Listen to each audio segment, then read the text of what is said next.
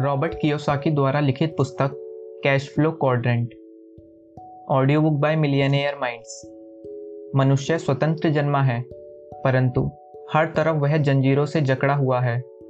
हर इंसान स्वयं को दूसरों का स्वामी समझता है, परंतु इसके बावजूद वह उनकी तुलना में दांस्ता का ज़्यादा बड़ा शिकार है।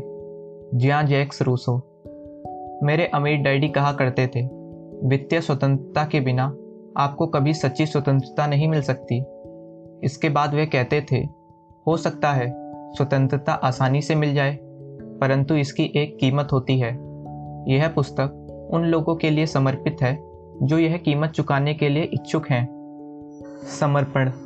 हमारे मित्रों को रिच डैड, पुअर डैड की अद्भुत सफलता से दुनिया भर में हमारे हज़ारों मित्र बन गए हैं।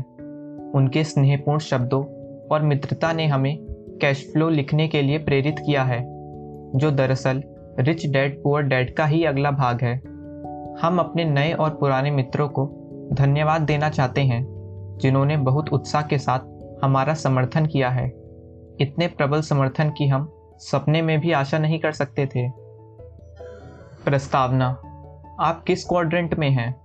क्या यह क्वाड्रेंट आपके लिए सही है? क्या आप आर्थिक रूप से स्वतंत्र हैं?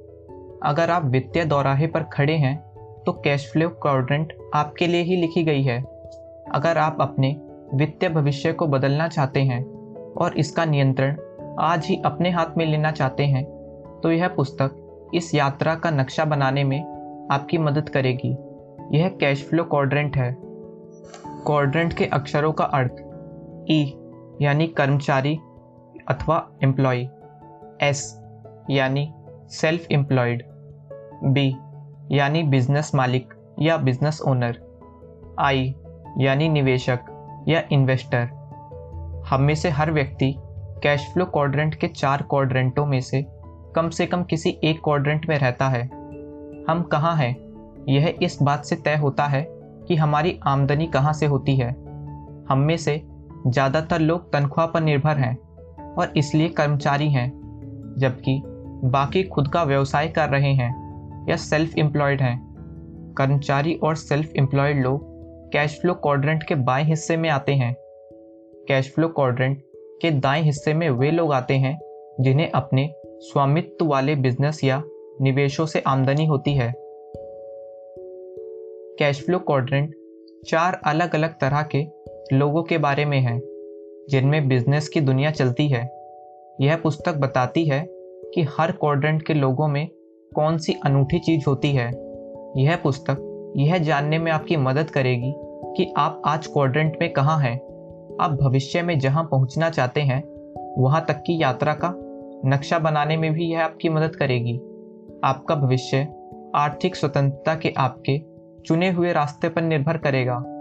हालाँकि, आर्थिक स्वतंत्रता इन चारों ही क्वाड्रेंटों में पाई जाती है, परंतु बी या आई की योग्यताएँ आपको आर्थिक लक्ष्यों तक ज़्यादा जल्दी पहुँचा देती हैं।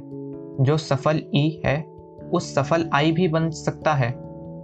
बड़े होकर तुम क्या बनना चाहते हो? यह पुस्तक कई मायनों में मेरे पुस्तक रिच डैड पुअर डैड का दूसरा भाग है। आप में से जिन लोगों ने रिच डैड पुअर डैड नहीं पढ़ी है, उनकी जानकारी के लिए बता दूँ कि यह उन अलग अलग शिक्षाओं के बारे में है, जो मुझे मेरे दो डैडियों ने धन और जीवन के चुनाव में विषय में दी थी। एक मेरे असली डैडी थे और दूसरे मेरे सबसे अच्छे दोस्त के डैडी थे। एक उच्च शिक्षक थे, जबकि दूसरे ने हाई स्कूल की पढ़ाई अधूरी छोड़ दी थी। एक गरीब थे और दूसरे अमीर। जब भी मुझसे यह सवाल पूछा जाता था, तुम बड़े होकर क्या बनना चाहते हो?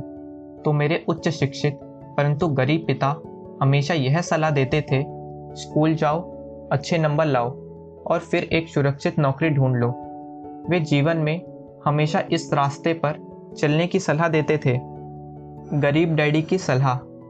गरीब डैडी हमेशा सलाह देते थे कि मैं या तो ऊँची तनख्वाह वाला ई कर्मचारी बनूं या फिर ऊँची आमदनी वाला, एस, यानी सेल्फ एम्प्लॉयड प्रोफेशनल जैसे डॉक्टर, वकील या अकाउंटेंट मेरे गरीब डैडी, स्थायी तनख्वाह, दीगर सुविधाओं और नौकरी की सुरक्षा के बारे में बहुत चिंता करते थे। इसलिए वे ऊँची तनख्वाह वाले सरकारी अधिकारी और हवाई राज्य के शिक्षा प्रमुख थे। दूसरी ओर, मेरे अमीर, परंतु अक्षशिक्षित डैडी बिल्कुल अलग सलाह देते थे। कॉलेज जाओ, स्नातक बनो, बिज़नेस बनाओ और सफल निवेशक बनो। वे जीवन में हमेशा इस रास्ते पर चलने की सलाह देते थे। अमीर डैडी की सलाह। इस पुस्तक में यह बताया गया है कि आपने अपने अमीर डैडी की सलाह पर अमल करते समय मैं किस मानसिक, भावनात्मक और शैक्षणिक प्रक्रिया से गुजरा हूँ? यह पुस्तक किसके लिए है? यह पुस्तक उन लोगों के लिए लिखी गई है जो क्वाड्रेंट बदलने के लिए तैयार हैं। यह पुस्तक खास तौर पर उनके लिए है जो वर्तमान में ई या एस क्वाड्रेंट में हैं और बी या आई क्वाड्रेंट में जाने के बारे में विचार कर रहे हैं। यह उन लोगों के लिए है, जो नौकरी की सुरक्षा के बजाय आर्थिक सुरक्षा हासिल करना चाहते हैं। यह यात्रा आसान नहीं है, परंतु इस यात्रा के अंत में पुरस्कार इतने बड़े हैं कि यह लाभदायक साबित होगी। यह आर्थिक स्वतंत्रता की यात्रा है। जब मैं 12 साल का था तो मेरे अमीर डैडी ने मुझे एक कहानी सुनाई, जिसने मुझे प्रचुर दौलत और आर्थिक स्वतंत्रता हासिल करने का मार्गदर्शन दिया। इस कहानी के माध्यम से अमीर डैडी मुझे कैश फ्लो क्वाड्रेंट के बाएँ हिस्से, यानी ई e और एस तथा क्वाड्रेंट के दाएँ हिस्से, यानी बी और आई क्वाड्रेंटों के बीच का अंतर समझाना चाहते थे। कहानी इस तरीके से थी। एक बार की बात है, एक छोटा सा गाँव था। यहाँ का जीवन बहुत सुखद था, सिर्फ़ एक समस्या थी।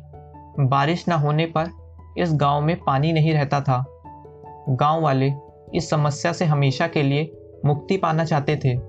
इसलिए गाँव के बुज़ुर्गों ने गाँव में नियमित रूप से पानी उपलब्ध कराने की निविदाएँ मांगी। दो लोग इस काम को करने के लिए स्वेच्छा से आगे आए और गाँव के बुज़ुर्गों ने उन दोनों का ही इसका ठेका दे दिया। उन्हें लगा कि थोड़ी प्रतियोगिता होने पर कीमतें कम रहेंगी और पानी की आपूर्ति की वैकल्पिक व्यवस्था भी बनी रहेगी। इन दोनों सफल ठेकेदारों में से एक का नाम एड था। जैसे ही उसे ठेका मिला, वह तत्काल बाहर भागा। उसने स्टील के दो बड़ी बाल्टियाँ खरीदी और एक मील दूर स्थित झील की पगडंडी पर भागता हुआ गया। वह तत्काल पैसे कमाने लगा, क्योंकि सुबह से शाम तक वह झील से बाल्टियाँ भरता था और उन्हें गाँव में बने सीमेंट के बड़े टैंक में खाली करता था। हर सुबह वह गाँव वालों के उठने से पहले उठ जाता था, ताकि गाँव वालों को सुबह सुबह पर्याप्त पानी मिल सके। यह बहुत मेहनत वाला काम था। बहरहाल, वह खुश था, क्योंकि वह पैसे कमा रहा था। उसे गर्व था कि वह इस बिज़नेस के दो सफल ठेकेदारों में से एक था। दूसरा ठेकेदार बिल कुछ समय के लिए गायब हो गया। वह महीनों तक नज़र नहीं आया, जिससे एड बहुत खुश हुआ, क्योंकि अब बिज़नेस में उसका कोई प्रतियोगी नहीं था। सारा पैसा एड ही कमा रहा था। एड के साथ प्रतियोगिता करने के लिए दो बाल्टियाँ खरीदने के बजाय बिल ने बिज़नेस की योजना बनाई। एक कॉरपोरेशन बनाया। चार निवेशकों को तैयार किया। एक प्रेसिडेंट को नौकरी पर रखा और छह महीने बाद वह निर्माण दल के साथ गाँव लौटा। एक साल में उसकी टीम ने स्टेनलेस स्टील की एक मोटी पाइपलाइन बिछाकर गाँव को झील से जोड़ दिया। भव्य शुभारंभ समारोह में बिल ने घोषणा की कि वह एड के पानी से ज़्यादा साफ़ पानी उपलब्ध कराएगा। बिल यह बात जानता था कि गाँव वाले एड के पानी में गंदगी की शिकायतें कर रहे थे। बिल ने यह भी घोषणा की कि वह गाँव वालों को हफ्तों में सातों दिन और 24 घंटे पानी की आपूर्ति करवा सकता है। एड सिर्फ़ सोमवार से शुक्रवार तक ही पानी पहुंचाता था। वह छुट्टियों में काम नहीं करता था। बिल ने घोषणा की, वह पानी की ज़्यादा अच्छी क्वालिटी और अधिक विश्वसनीय स्रोत के बावजूद एड से 75 प्रतिशत कम लागन लेगा। गाँव वालों ने तालियाँ बजाई और बिल की पाइपलाइन से कनेक्शन लेने के लिए दौड़े पड़े। प्रतियोगिता में बने रहने के लिए एड ने भी तत्काल अपने पानी की कीमत 75 प्रतिशत कम कर दी। उसने दो नई बाल्टियाँ खरीद ली। अब वह हर चक्कर में चार बाल्टियाँ लाने लगा। बेहतर सेवा देने के लिए उसने अपने दोनों पुत्रों को भी अपने साथ काम पर लगा लिया, ताकि वे उसकी नाइट शिफ्ट और छुट्टियों में उसकी मदद कर सकें। जब उसके लड़के कॉलेज गए तो उसने उनसे कहा, जल्दी आना, क्योंकि किसी दिन यह बिज़नेस तुम्हारा होगा। ना जाने क्यों कॉलेज पूरा करने के बाद उसके दोनों पुत्र वापस नहीं लौटे।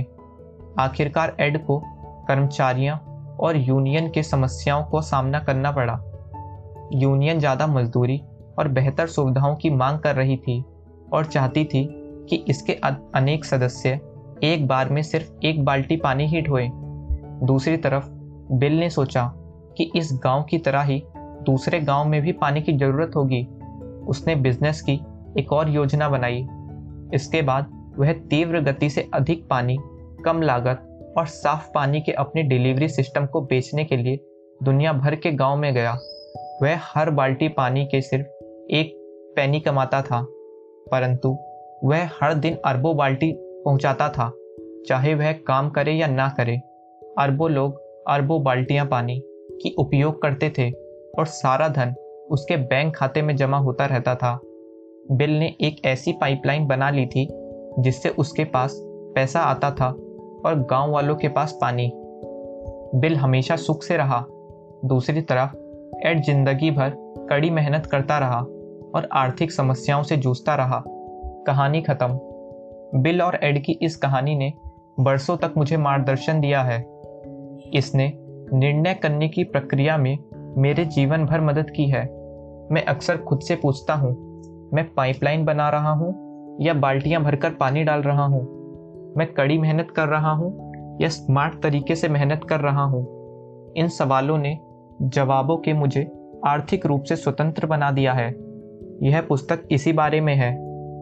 यह इस बारे में है कि बी और आई क्वाड्रेंट में पहुँचने के लिए किस चीज़ की ज़रूरत होती है। यह उन लोगों के लिए है जो बाल्टियाँ ढोते ढोते थक गए हैं और ऐसी पाइपलाइनें बिछाना चाहते हैं जो पैसे को बहाकर उनकी जेब के अंदर लाएँ, उनकी जेब से बाहर ना ले जाएँ। यह पुस्तक तीन खंडों में है। खंड एक, यह पुस्तक का पहला खंड चारों क्वाड्रेंटों में रहने वाले लोगों का मूलभूत अंतरों का वर्णन करता है।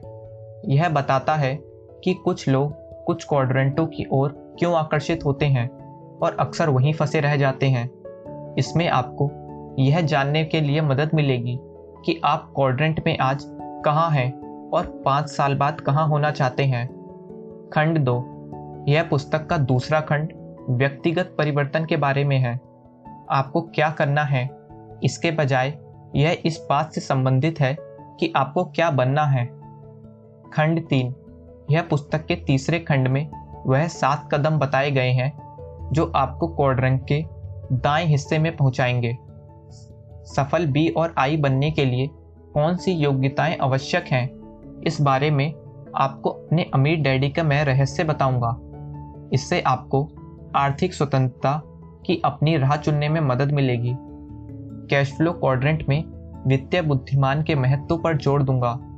अगर आप ई या एस वाले बाएँ हिस्से में बने रह के विकल्प चुनना चाहते हैं तो आपको स्मार्ट बनने की कोई खास ज़रूरत नहीं है। बहरहाल, आपको बी या आई के रूप में क्वाड्रेंट के दाएँ हिस्से में काम करना चाहते हैं तो आपको बहुत स्मार्ट बनना होगा। बी या आई बनने के लिए आपको उस दिशा में नियंत्रित करना होगा, जहाँ से आप, आपका कैश फ्लो या आमदनी आ रही है।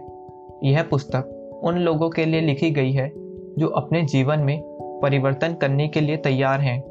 यह उन लोगों के लिए लिखी गई है, जो नौकरी की सुरक्षा से आगे बढ़ने के लिए तैयार हैं और वित्तीय स्वतंत्रता प्राप्त करने के लिए अपनी खुद की पाइपलाइन बनाना शुरू कर रहे हैं। हम सूचना युग की शुरुआत में हैं।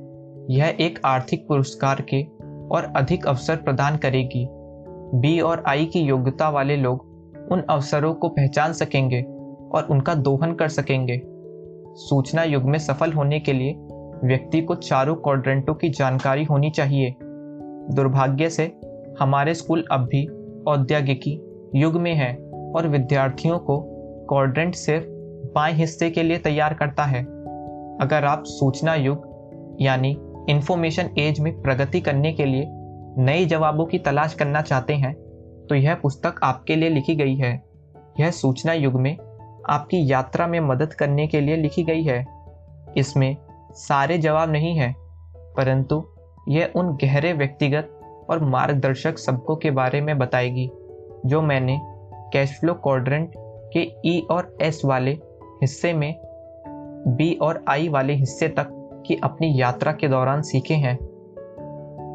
अगर आप अपनी वित्तीय स्वतंत्रता की शुरुआत करें, या पहले से ही इस राह पर चल पड़े हैं तो यह पुस्तक आपके लिए ही लिखी गई है।